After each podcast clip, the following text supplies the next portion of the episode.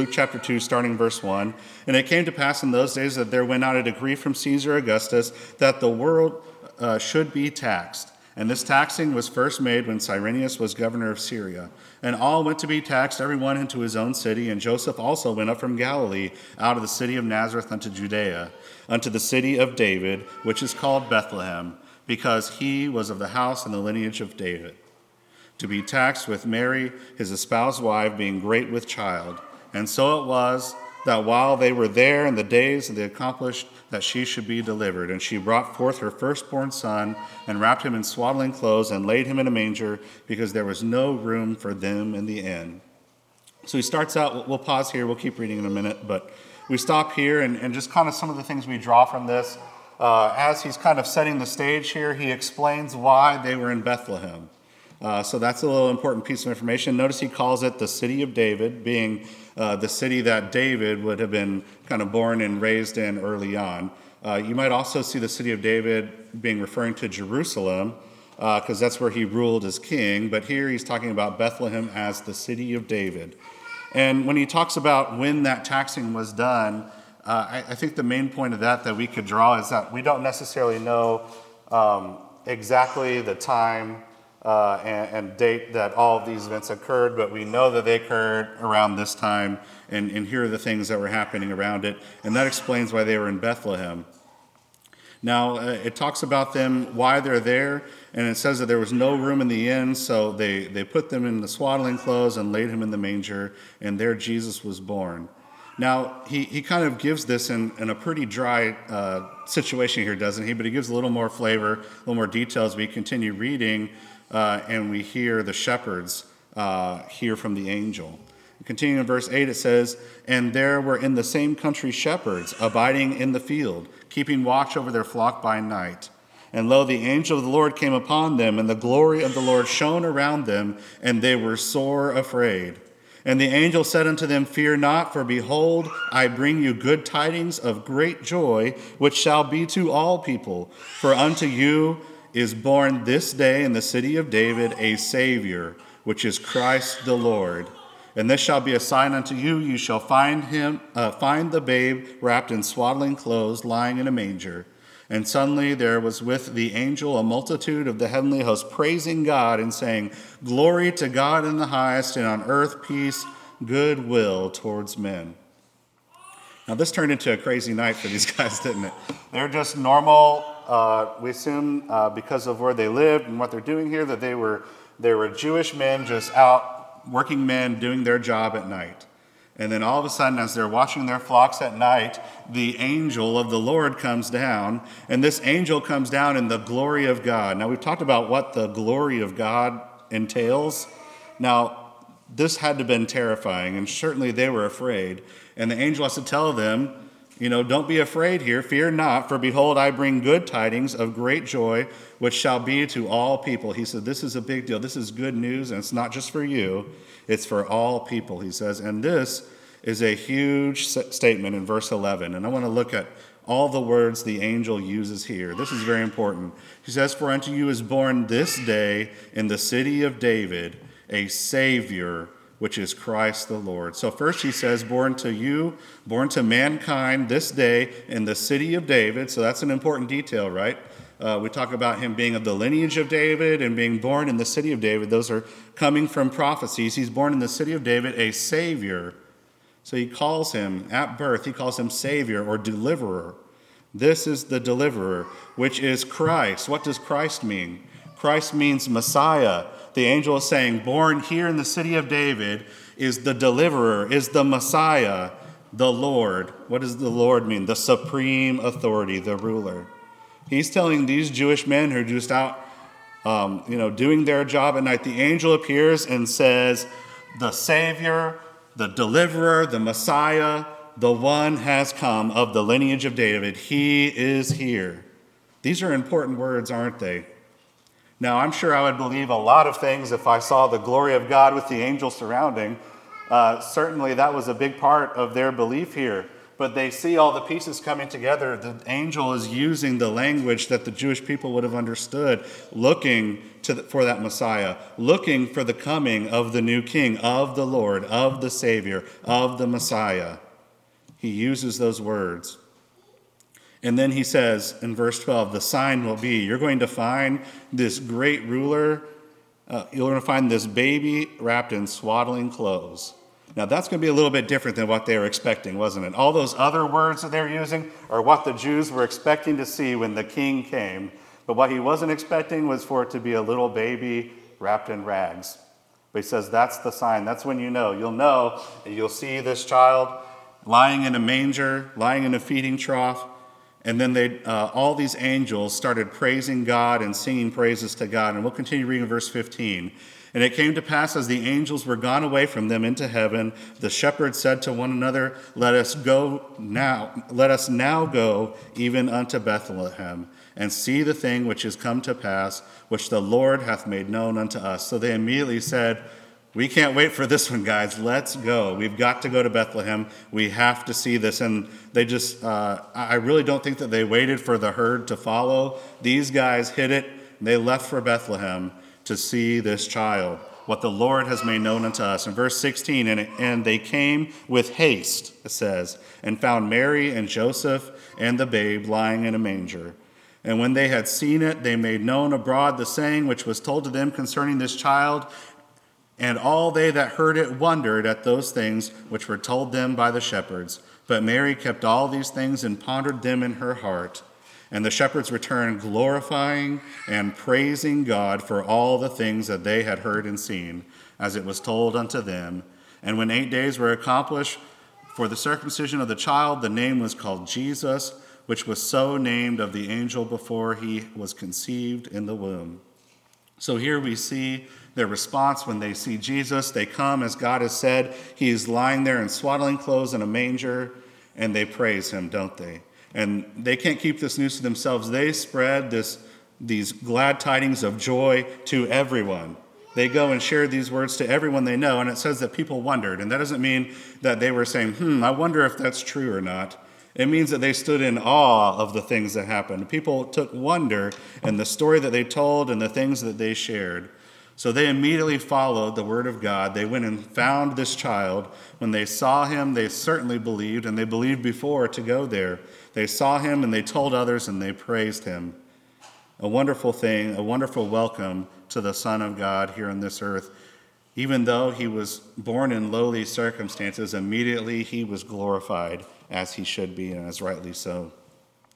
I'd like to go ahead and read uh, now Matthew chapter 2. So flip over to Matthew chapter 2, and we're going to read the second account of the birth of Jesus. In Matthew chapter 2, starting in verse 1. It says, Now when Jesus was born in Bethlehem of Judea in the days of Herod the king, behold, there came wise men from the east to Jerusalem, saying, Where is he that is born king of the Jews? For we have seen his star in the east and are come to worship him. So here we have a completely different group of people that is seeking uh, to come to Jesus. Now, I guess I'm a victim of uh, the, the popular accounts that I've seen uh, maybe I'm a victim of the very picture that I put up here on the slide to start today. But whenever we think about this story, I'll go back a little bit. You know, I think about the wise men standing there with the shepherds, and they're all around uh, the manger as Jesus was born. But uh, as we read here, we'll see that maybe that's not exactly what happened. Um, there's definitely a period of time here that was a different time frame for these people. Now, these people were also not Jews, were they? These were Gentiles. It says these were people of the East, and they were wise men.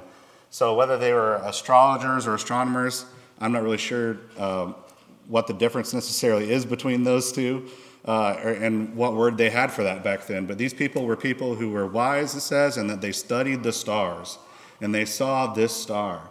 Now, we don't really know why they were looking for this star or, or what this star necessarily looked like, but we know that it got their attention and it got them to move. And we know that they came to Jerusalem, not to Bethlehem, they came to Jerusalem asking, Where is the king of the Jews? Where is this guy? So I also assumed, you know, okay, well, the star was right there over the manger the whole time, and they just had to that evening follow where the star was and arrive there on the manger. Well, no, you know, these guys made it to Jerusalem, and then they come into Jerusalem asking more questions. Where can we find this child? And verse 3 says, When Herod the king had heard these things, he was troubled, and all Jerusalem with him. A little bit of a different response from these Jews, huh? Whenever they heard that the king of the Jews was there from these wise men coming in looking for him, it says they were troubled, and all Jerusalem with him. In verse 4, and when he had gathered all the chief priests and scribes of the people together, he demanded of them where Christ should be born. So Herod draws these people together and said, Okay, well, he's coming here looking. I would like to know too, where is this kid being born?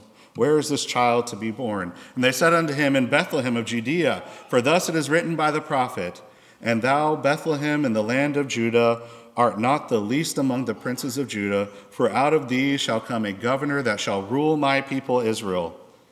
And, and this really kind of beckons back to uh, what most people would attribute to Micah chapter 5, verse 2 where he says, But thou, Bethlehem, thou shalt be little among the thousands of Judah, yet out of thee shall come forth unto me that is to be ruler in Israel, whose goings forth have been from old, from everlasting. So they're, with, uh, they're showing this prophecy to, to King Herod here. In verse 7, it says, Then Herod, when he had privily called the wise men, inquired of them diligently what time the star had appeared. So then Herod reaches out to the wise men who came from the east and he wants to know information. Why did you come here? How do you know? Why are you looking for this? You know, it's very typical for, I guess, the king or the person in charge or the boss to not be happy when they're not the first one to hear the information, right? And so he wants to know, how did you hear about this? How, what do you know? I need to find them before you do.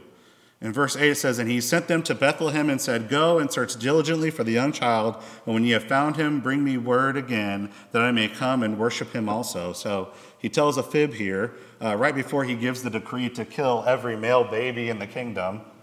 He says, Just tell me when you find him so I can come worship him too. And he sends the wise men on their way to find Jesus. So as they leave Jerusalem, we continue in verse 9. It says, When they had heard the king, they departed, and lo, the star which they saw in the east went before them till it came and stood over where the young child was. When they saw the star, they rejoiced with exceeding great joy. So the star appears again, and they follow that star. When they saw it, they had exceedingly great joy. Verse 11 And when they were come into the house, they saw the young child with Mary his mother, and fell down and worshipped him. And when they had opened their treasures, they presented unto him gifts gold, frankincense, and myrrh. And being warned of God in a dream that they should not return to Herod, they departed into their own country another way. So, uh, that last verse, maybe that gives us a clue of why they were looking for this star or uh, what they knew, because it says that they listened to God who spoke to them in a dream, and they decided not to go back to Herod to reveal the location of Jesus uh, precisely, but they decided to go back another way, go back home. Another interesting thing here is they offered him these gifts. The, the gift of gold, which would be uh, a gift for a king, the gift of frankincense, uh, you know, symbolizes the gift uh, for a priest, and the gift of myrrh for anointing, and also for someone who's about to die. A lot of great symbolism there. Uh, again, we don't have all the details of why they chose to bring these gifts or when they, uh, what they knew they were looking at or when they departed, but they do these things and they honor God. and says they fell down and worshiped him immediately. So when these men saw the star as they were looking for the star, they decided to follow it. They tried to find as much information as they could to find Jesus, and they found the king. When they found him, they bowed down, they worshiped him, they offered him their riches, their gifts, and then whenever God told them not to go back the other way, they followed God's guidance and they went a different way. So here we see someone who was a Jew and the shepherds who heard this great news of Jesus and responded in uh, praising him and glorifying him. And then we see these Gentiles from a long ways away who, again, when confronted with the birth of Jesus, can't help but bow down and worship him. Now, what I find really interesting when, when we consider these two stories is um, kind of a fast forward, I guess you could say, here to the book of Revelation.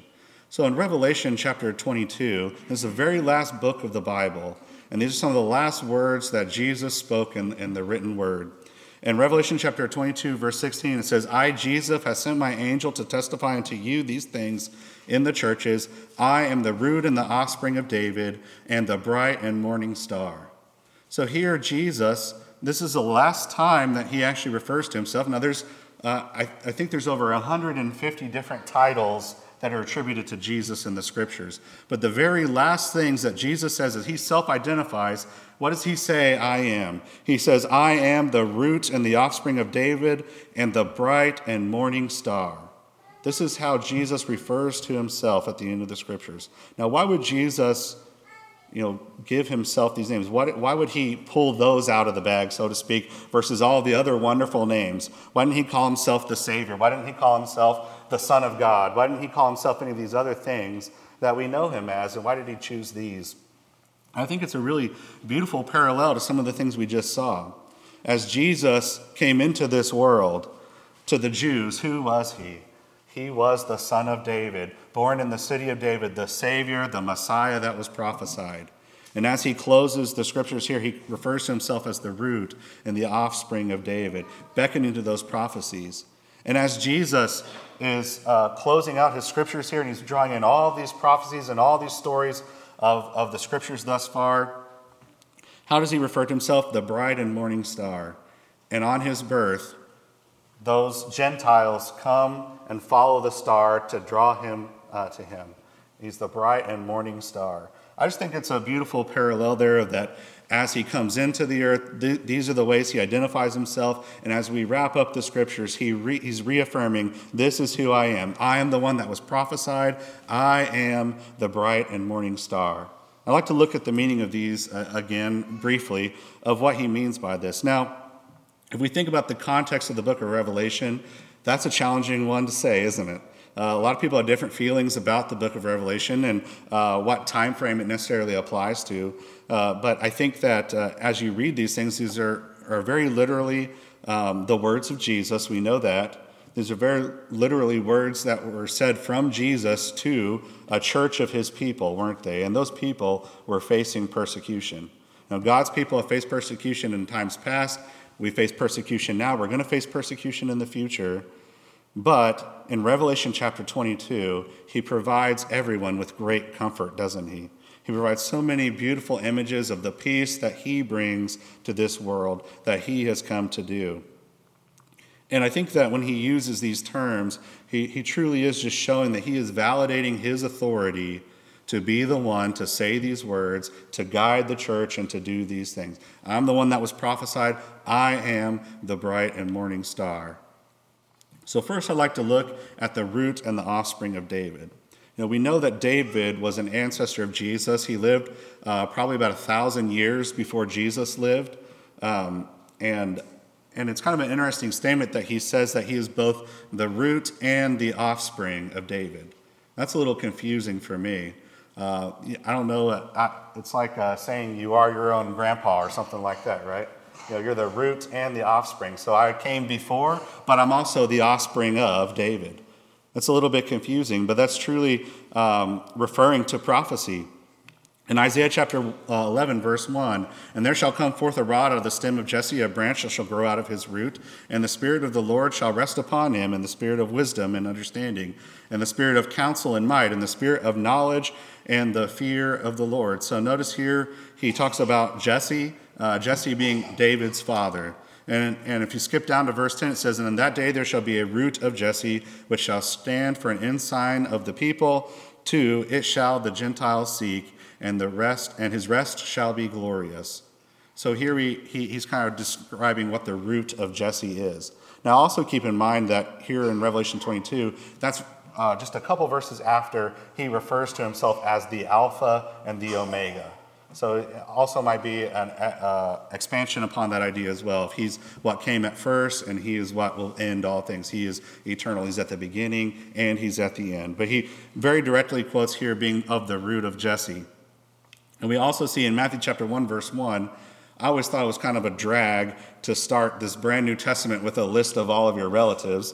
Uh, I've never started an exciting story with the list of all my relatives. However, it's so important to give the authority of which these words are spoken.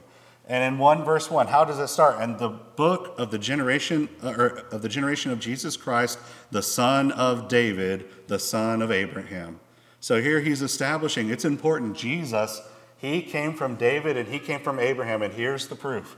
Here's the story. There's Jesse in there. There's Jacob in there. There's all those people in his lineage, and he provides that. And why? Because it gives authority. This is the one that was prophesied. This is the one that comes from David. He also mentions Abraham there. We know the promises that were made to Abraham are all over the Old Testament. This is the one that was promised. In Revelation uh, 22, verse 16, so not only is he the root and the offspring of David to show this is the one that was prophesied of, this is the one I have authority because I am of David, but he also refers to himself as the bright and morning star a prophecy of this in Numbers chapter 24, verse 17 I shall see him, but not now. I shall behold him, but not nigh. There shall come a star out of Jacob, and a scepter shall rise out of Israel, and shall smite the corners of Moab, and destroy all the children of Sheth. So again, he's, he's referring to this prophecy of a star coming from Jacob, another uh, uh, of his ancestors of Jesus, talking about Jesus being this star. Now, when he said this uh, to God's people in Numbers, again, God's people were being oppressed. And he was trying to give them hope, and he said, It's not going to happen right now, but this star, this scepter is coming. He is coming, and that was a point of hope for them, as he said, that, that star of Jacob. When we think about the bright morning star, I'm not going to dive into this as much as I did uh, when we talked about this uh, about a year ago, but uh, when we talk about the morning star, that's, that's really talking about uh, Venus, according to most people. So, Venus is the very last star. There's a picture of it, the very last star that you see as the sun is rising. It's the brightest star that stays there the longest in the morning, referred to as the morning star. Now, if you were somebody who did study the stars, as those wise men were, and as many pagans in the Old Testament were, and pagans today still is, uh, Venus was a very significant star and attributed to many different gods. Now, the, the Bible is very interesting when it talks about uh, the morning star. You can dive in uh, to different ways that that's talked about. We won't do that this morning, but uh, it was very popularly believed uh, in uh, Babylonian mythology that one of their, um, one of their gods, named Marduk, and I was just watching the Rings, I almost said Morgoth because of that, that new show, but um, not Morgoth, but Marduk um, Marduk was this god of the Babylonians. And so he, as God, was, was started as a little god in their mythology. And, uh, and Babylon was a, a, small place to start out with, but Babylon grew into a, a great, big, powerful uh, empire. And we know the Babylonian Empire overtook God's people, and, and uh, you know, or God gave them up to them at some point.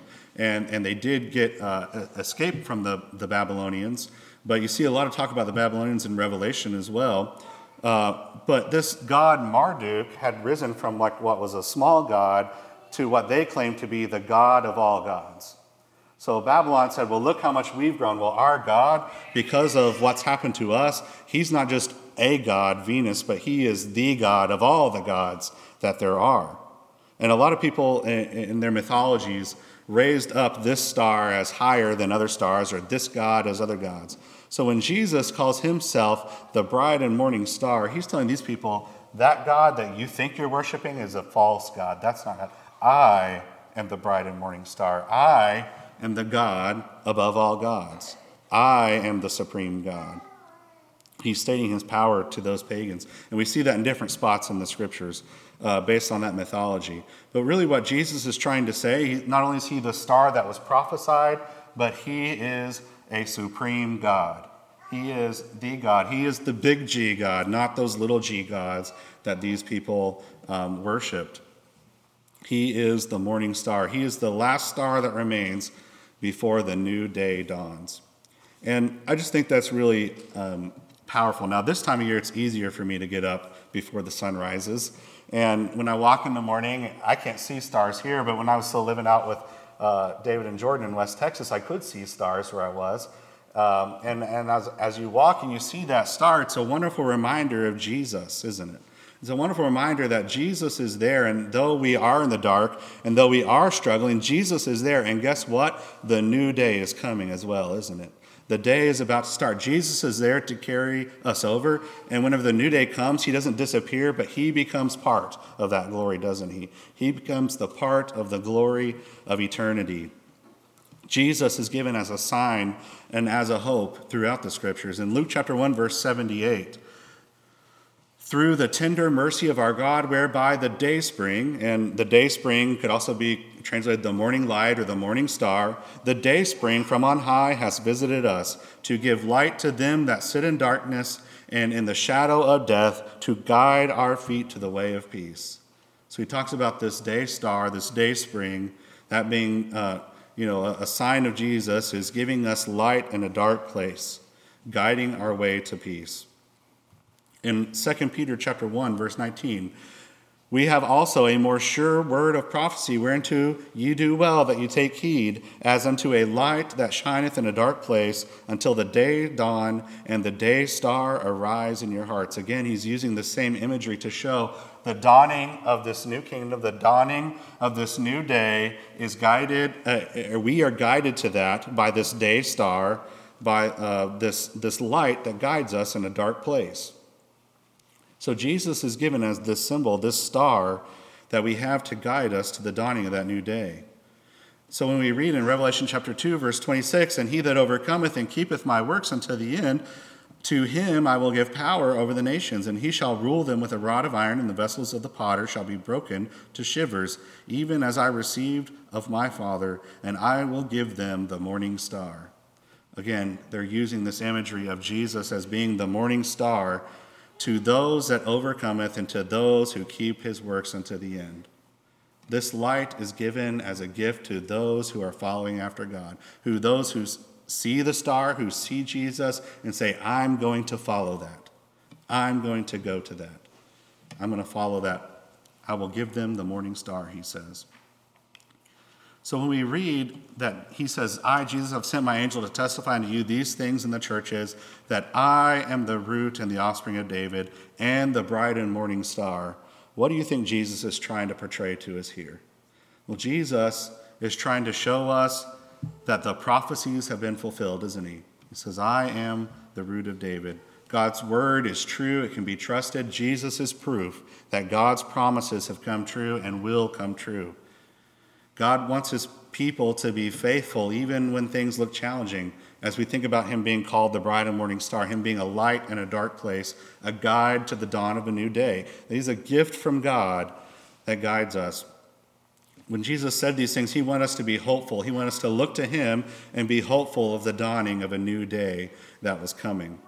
Now, that's exciting for us to think, and, and, and I think about whenever those wise men were following that star and when I think about the angel heralding those words of praise, you know, Jesus is remembering that too, I think, when he says these words and, and trying to get us excited for the thing that has come and the thing that is coming.